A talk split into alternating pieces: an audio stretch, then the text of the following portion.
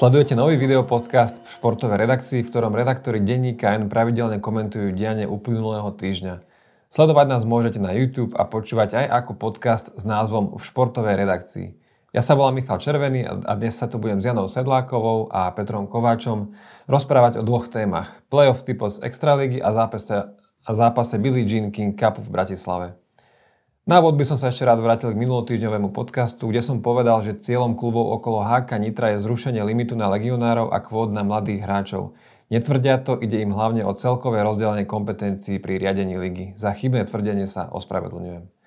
Tak Peťo, začal by som uh, tebou a budeme sa rozprávať o play-off uh, našej typos Extraligy, kde sa včera odohral prvý zápas v finále. Uh, ako dopadol ten prvý zápas v finále?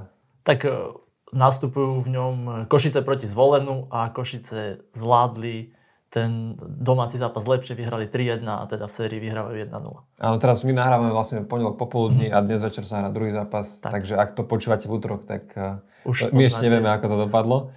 A vrátil by som sa ešte k tým semifinálovým sériám a možno k takej najvýraznejšej postave celej tej série a možno aj celého ročníka ligy a to je Martin Revaj. Skús na začiatok povedať, že kto to je. Tak Martin Reva je dnes už 28-ročný e, slovenský hokejista a to znamená, že tá športová, ale aj širšia verejnosť ho registruje alebo registruje toto meno už viac ako 10 rokov.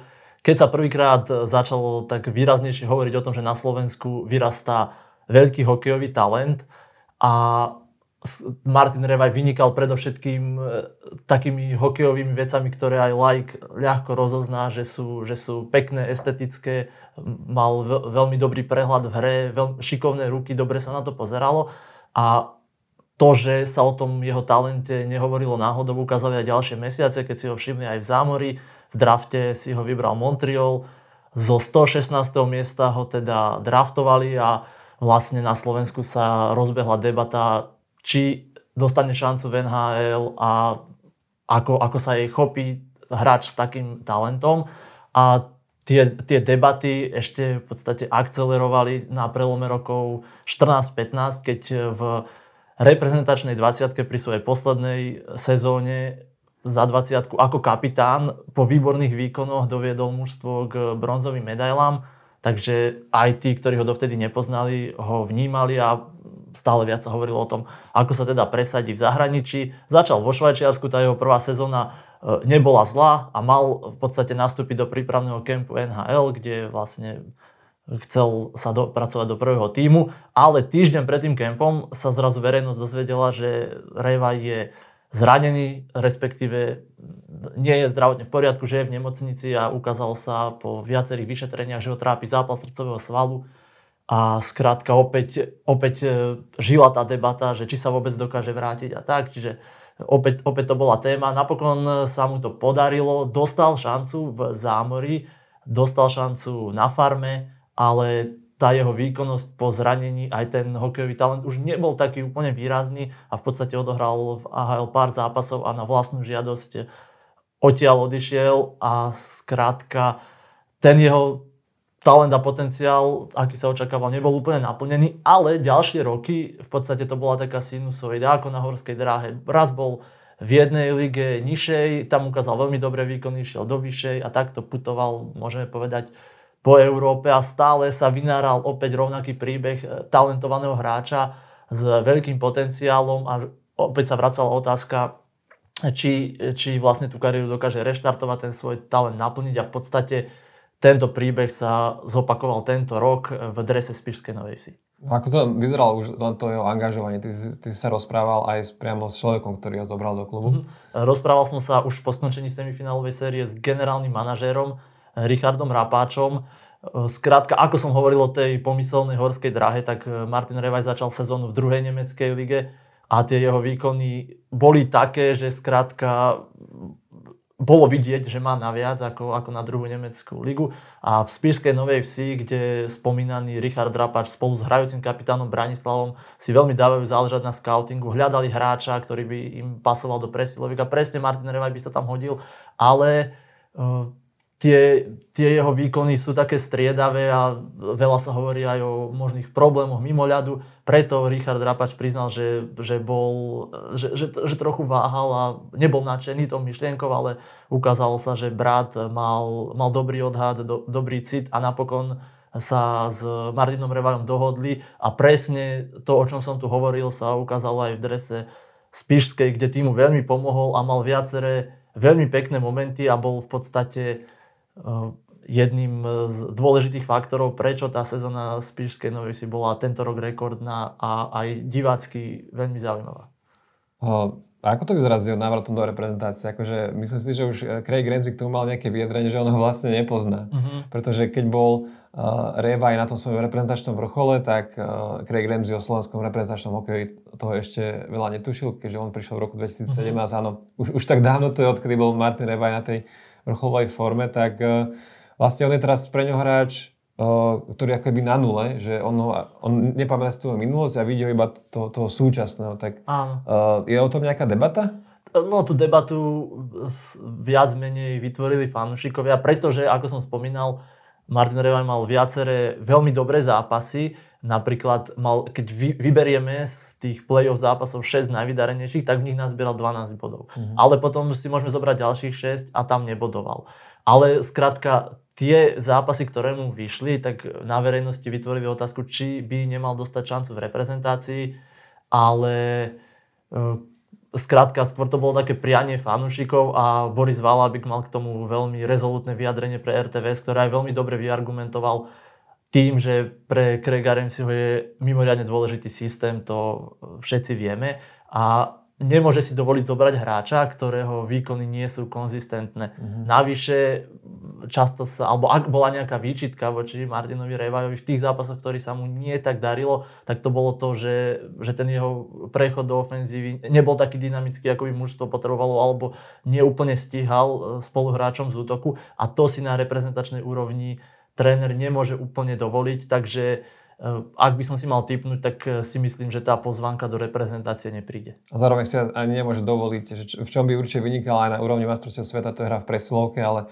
asi si nemôže zobrať len hráča len na presilovke. Áno, áno, presne tak. A skrátka, ten Remzio systém je špecifický tým, že keď to trocha nadnesieme, tak 5 hráči útočia, 5 hráči bráňa, je to, je to veľmi dynamické. A ak tam máte hráča, ktorý ktorý nie je akoby ochotný alebo možno aj schopný to na 100% plniť, tak, tak jednoducho v dnešnom hokeji to už tak fungovať nemôže, že skrátka zobrať silnú individualitu pre pár momentov zo zápasu na úkor zvyšku zápasu, kde už to nebude také, ako by to mužstvo potrebovalo. Alebo možno by ho mal zobrať, ale to by musel mať eh, bod alebo dva na zápas tak, garantovaný tak, a to, to asi momentálne nie je. Tak, tak, tak. A ešte by som sa pristavil pri tej Spiskanovej vsi, tak e, vlastne aký je príbeh e, tohto klubu? E, to, už len to, že bola Spiska v semifinále je dosť... Ja som dal trochu východňarský prízvuk. Uh, už len to je asi veľká vec pre, pre mesto a pre klub. Áno, predovšetkým v kontexte, keď sa na ten príbeh pozrieme z dlhodobejšieho hľadiska, pretože Spišská Nová Ves v ére samostatnosti, ak sa nebudem 20 rokov hrala v nižších súťažiach, podstate vrátila sa do Extraligy len pred Lani. Tú sezónu prvú Nováčikovskú zvládla s odsťou. O druhej Nováčikovskej sezóne sa hovorí, že býva kritická, ale Spišská ju odohrala veľmi dobre. Už v základnej časti predvádzala veľmi dobrý hokej. Napokon tesne skončila na 5. mieste len na vzájomné zápasy s Banskou Bystricou, ktorú potom dostala vo štvrťfinále a aj keď sa v priebehu sezóny s Banskou Bystricou Spišská trápila, tak v štvrťfinále dokázala v 7. zápase na ľade Banskej Bystrice v predlžení práve po góle Revaja zvíťaziť. Dostala sa do semifinále, tým pádom bolo jasné, že klub zaknihuje historický úspech, pretože nikdy dovtedy nebol v najlepšej štvorke. No ale v semifinále čakal na Spišskú novú ves favorizovaný zvolen. Spišiaci však odohrali vynikajúcu, vynikajúcu sériu, boli to viaceré veľmi zaujímavé zápasy, za všetky sa dá spomenúť duel, v ktorom Spišska vyhrávala 4-1, zvolen za pár minút dotočil na 5-4 a krátko pred koncom ešte dokázala Spišská otočiť na 6-5, vybojovala si v podstate 5. bod, vyhrávala sérii 3-2, mala do domácom rade postupový matchball a celá tá séria aj s tým herným prejavom bola veľmi zaujímavá. Napokon tá séria dospela do 7. zápasu, ktorý bol takisto veľmi vyrovnaný. Stav bol nerozhodný 2-2 krátko pred koncom, keď v 55. minúte po, po zákroku Juraja Valacha nariadili rozhodcovia trestné strieľanie. To Zvolenčan Peter Zuzin premenil a vlastne takým špecifickým spôsobom, pri ktorom nie je ťažké predstaviť si, že by Spišska sa dostala do finále. Napokon Spišiaci e, tú sériu prehrali, ale obsadili tretie miesto, získali bronzové medaily. Je to historický úspech a ten príbeh je v podstate veľmi pekný, pretože išlo, to som nespomenul, išlo o mužstvo s jedným z najnižších, ak nie vôbec najnižším rozpočtom, ale naozaj veľmi im vyšlo to skautovanie hráčov, aj jednoducho tá práca s mužstvom bola príkladná a ukázali, taký, taký možno nový trend v našej súťaži, že aj s malým množstvom peňazí sa dá dosiahnuť veľké veci. Ako som spomínal, v základnej časti hrali výborne, aj v play-off hrali výborne, boli blízko finále. Napokon do neho nepostupili, ale získali si sympatie v podstate všetkých. Fanúšikovia ich vítali v noci s ohňostrojom, štadión bol vypredaný a v podstate počúvali komplimenty zo všetkých strán, od konkurencie, od odborníkov. Čiže to bol taký, čo sa týka príbehov, taký highlight e, toho extraligového semifinále. Áno, hlavne keď e, klub s takým nízkym rozpočtom dokázal byť blízko v finále a do semifinále sa nedostal napríklad Slován Bratislava. Áno, áno, presne tak. A, a ty ako vidíš, e, kto, kto je pre teba favorit v finále? Tak teraz po prvom odohranom zápase je, je ľahké povedať, že... Tak ale počkaj, ale ráno, ráno budú už to počúvať ľudia a budú vedieť možno, možno viac. Možno bude vyrovnaná séria, ale teraz za stavu 1-0 sa ešte ľahšie mi hovorí, že favoritom sú Košičania. Predsa len majú o niečo komplexnejší káder, hlavne smerom dozadu, majú dvoch e, kvalitných brankárov, kvalitnú obranu. Zvolen je dobrý v tom, alebo možno by vyčnieva v útoku, má naozaj 4 silné útoky, ale v prospech Košíc možno tak psychologicky hovorí skutočnosť, a to sa až nechce veriť pri tých asociáciách, ktoré máme spojené s košickým hokejom, ale v ich prospech hovorí, že, alebo môže hovoriť v ich prospech, že 8 rokov, oni 8 rokov po sebe boli vždy vo finále, ale potom 8 rokov sa do toho finále nedostali, prišlo to až teraz a ten záujem v Košiciach o hokej je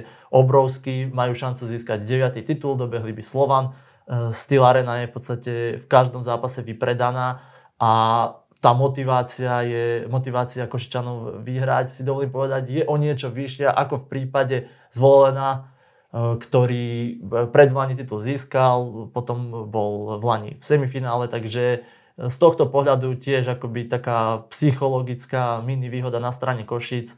Takže ak by som si mal typnúť, mierne favorizujem Košice, ale môže to byť veľmi zaujímavá séria. Uvidíme, však budeš to sledovať priamo zo Zvolenského štadióna, minimálne tretí a štvrtý zápas. Tak. Ďakujem ti, Peťo. Janka, prišli sme e, na tvoju tému. Ty si bola v piatok a sobotu na tenise. Áno. A Slovenky prehrali s Taliankami 2-3 a bol to zápas kvalifikácie a postup na finálový turnaj Billie Jean King Cupu.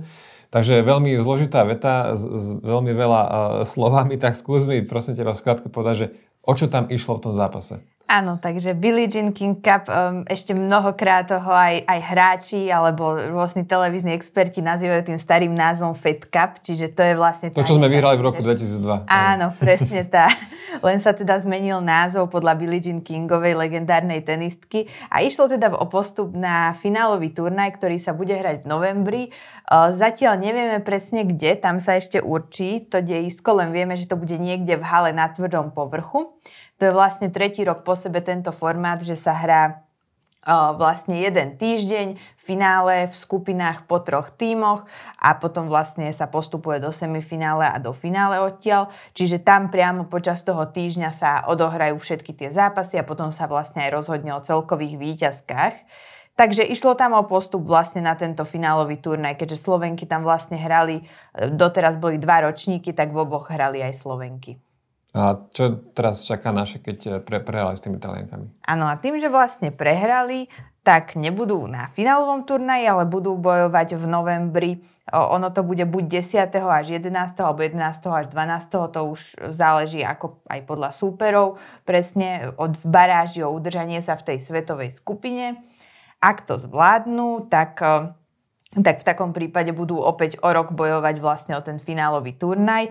Ale ak by sa im to nepodarilo, tak vlastne spadnú do nižšej kategórie, do, do euroafrickej zóny, čo je vlastne, odtiaľ by sa znova museli dostávať na tento do tejto svetovej skupiny. Čiže by vlastne budúci rok v takom prípade sa len snažili dostať naspäť a nebojovali by mhm. o finálový turnaj. Je to zóna, ktorú raz Martin Kliža nazval e, neandertalská? No on to e, v podstate áno, on to teda on to trošku povedal, on to myslel asi ešte, ešte sú viacej nižšie mm-hmm. tie, tá vlastne tá prvá euroafrická zóna, to je taká, taká v podstate druhá liga, že nie je to úplne, mm, nie je to úplne, ako by som to povedala, že sú tam aj dobré týmy mm-hmm. určite, keď majú smolu. Martina Kližana každopádne treba brať do asi áno. v týchto vyjadreniach.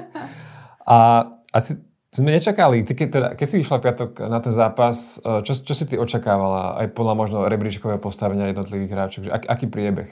No ono, keď veľakrát, keď o, pred tými zápasmi vlastne padajú tie otázky na kapitánov, že kto je favorit a ako to vnímate, že oni majú lepšie hráčky podľa rebríčka, vždy sa tam opakuje taká tá fráza, že toto je tímová súťaž a rebríček tu nerozhoduje. Ale naozaj akože z toho hľadiska rebríčka tam bolo akože veľmi výrazne boli Talianky favoritkami. Ak by sme sa na to pozreli, lebo vlastne talianská piata hráčka, ktorá sa ani nedostala vlastne na kurt, Lucia Bronzetiová je 72. v rebríčku VTA a slovenská jednotka Anna Karolína Šmídlová je 96. Čiže bolo to tam jasný rozdiel. Ale na druhej strane bo, bolo to, že uvidíme teda, ako budú tie zápasy vyzerať, keďže napríklad taká Viktória Hrunčáková, alebo teda donedávna Kužmová, čo, čo je tiež taká vlastne novinka to, tohto ročníka, že e, teda zmenila si meno a často sa to možno, že sa aj pomýlim s tým niekedy. Takže že ona sa vydala, ale ne, zmenila si hneď meno áno, až potom neskôr. Áno, neskôr preto si... je to chaos. Teda. Áno, áno. tak ona často dokáže hlavne v týchto tímových súťažiach zahrať aj nad možno možnosti toho, čo by zahrala na turnajoch. Ona to aj sama hovorí, aj kapitán Matej Liptak to často hovorí, že ona sa vie v takýchto chvíľach e, podať ešte lepšie Taký mužská verzia Norberta Gomboša. Áno, áno, hej, hej. Je to takže ona naozaj, že má rada tú reprezentáciu, takže vždy tam podáva dobré výkony, ale teda po tom prvom dni to naozaj nevyzeralo dobre, lebo Anna Karolina Šmídlová prehrala s Kamilou Georgiovou, čo sa aj trošku ako čakalo, že mm, tam tá vlastne Georgiová je veľmi naozaj hráčka, ktorá hrá veľmi rýchly tenis a naopak Šmídlová presne to neobľúbuje, keď sa hrajú také krátke výmeny, že sa ani poriadne nerozohrá. O, takže tam sa aj dalo čakať, aj spolu nedávno hrali na Australian Open, že ak príde Georgiova v dobrej pohode, tak asi Šmídlova nebude favoritkou. Prepáč, že Šmídlova je skôr taká hráčka, ktorá potrebuje dlhú výmenu, lebo nemá výťazný úder áno, veľmi, áno. ale skôr chce ubehať tú superku Presne a keď tak. sú 2-3 údery, tak to je áno. absolútne vyhovuje asi. Áno, presne, že ona potrebuje naozaj, že nemá takú, taký ten nejaký jeden, nejakú jednu silnú zbraň, ako napríklad presne táto Georgiova, že vie hrať veľmi rýchlo. Aj po tom zápase to viackrát opakovala, že hrala neuveriteľne rýchlo a mm, že proti tomu jednoducho nemala šancu. No a potom hrala Viktória Hrunčáková proti, Dobre si to povedala. proti Martine Trevisanovej, čo je vlastne talianská jednotka, on, medzi nimi je asi 100 miest v rebríčku VTA rozdiel, lebo mm, Trevisanová je 20. a Hrunčáková je okolo 120. miesta. Ona hlavne v prvom sete hrala veľmi dobre, ale tesne ho prehrala. Aj vlastne Magdalena Rybáriková, bývalá slovenská tenistka, povedala vlastne, že dokonca mala pocit, že Hrunčáková bola minimálne v prvej polovici zápasu lepšia, len ono potom asi aj tým, že prehrala už ten set, tak ju to trochu ako keby zlomilo a ešte tam mala aj nejaké drobné zdravotné problémy, takže toto všetko. Čiže bolo po prvom dni 0-2. A potom prišiel ten ďalší deň a vlastne Talianky, k tomu sa ešte asi dostaneme, že úplne zmenili zostavu a všetko sa to tak narýchlo tam menilo. A nakoniec teda hrala Jasmine Paoliniová proti Anne Karoline Šmídlovej a už bolo v treťom sete prehrávala 0-3 a 0-40 Šmídlova na podaní, čo je taký stav, ktorý akože málo kedy sa niekomu podarí zvrátiť. A ona to aj a ona to zvrátila, ona vyhrala nakoniec ten tretí set a veľmi už tak nečakane ešte dala tomu slovenskému týmu vlastne tú nádej, že my sme už naozaj aj v tej novinárskej časti, ako sme boli, tak som viackrát počula také, že asi už za chvíľku aj pôjdeme možno domov, že už to asi za chvíľku bude. Vlastne, že keď sme videli ten stav. V sobotu v práci, čo? A, áno. Ale potom vlastne nakoniec sa to veľmi zamotalo práve tým, že Šmídlová toto vybojovala. Ona aj povedala, že to je taký obrad, aký sa jej podarí možno raz za sezónu, že ani si nepamätá, že by niekedy v Billie Jean King Cup sa jej to podarilo. No a potom vlastne nastúpila opäť proti zmenenej súperke Elizabete Kočiaretovej nastúpila Hrunčáková. A tam ona naozaj Hrunčáková bola v podstate jednoznačne akože lepšia. To bolo len viac menej o tom, že kedy sa jej podarí uh, breaknúť súperku a už potom nejako ten, uh, ten set vlastne zvládnuť, že naozaj bola lepšou. A potom prišla taká zaujímavá situácia, lebo jednak tá psychologická výhoda, že z 0-2 na 2-2 sa dostali Slovenky po naozaj veľkom obrate Šmídlovej. A prišla štvorha, čo bol asi jediný ako keby bod celého toho programu, kde Slovenky boli v podstate favoritkami, lebo uh, Taliansko nemá nejakú takú vyslovene tam teraz uh, deblistku. Ani sme veľmi nevedeli, že koho vlastne dajú hrať, na rozdiel od Slovenska, kde Viktória Hrunčáková. No, no. Poznámka som mala Kužmová, tak som zneistila. Proti Tereze, teda s Terezou Mihalíkovou spolu hrali. Oni sú naozaj v podstate obe špecialistky na štvorhru. Tereza Mihalíková je dokonca v top 50 na svete.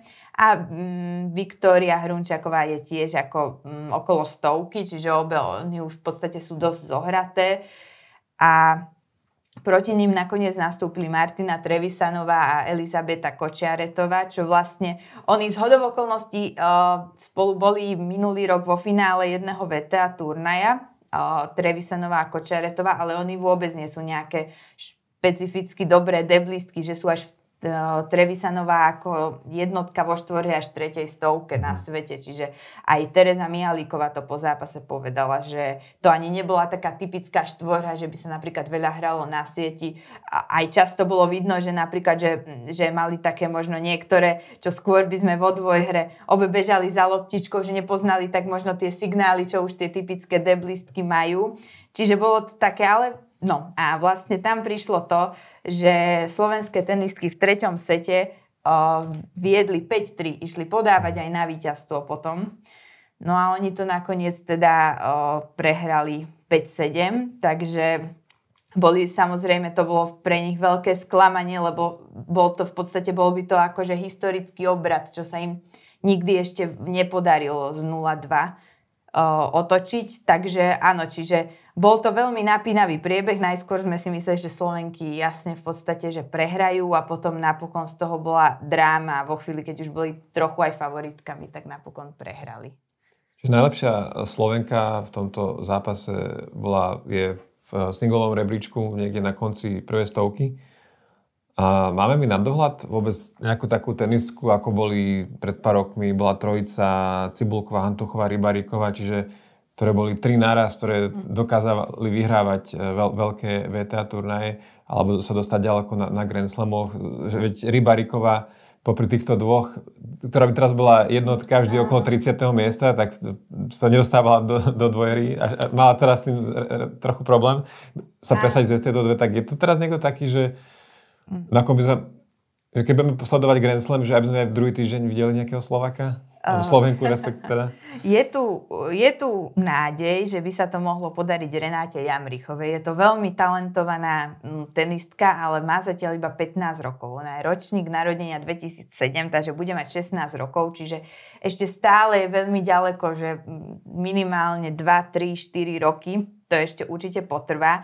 A je to taký vek, že je ťažké ešte niečo úplne predpovedať, ale už je v teraz 607 vo dvojhre, som si aktuálne pozerala. a taká, taká možno, že zaujímavosť, že minulý rok v novembri vlastne porazila na turnaji v Trnave Annu Karolínu Šmídlovú. Mm. Takže určite má veľký potenciál, ale ako ono je tam vždy veľa premenných pri takejto mladej tenistke. Mali sme tam aj Radku Zelníčkovú, ktorá bola vlastne tiež nominovaná. Ona je okolo 400. miesta.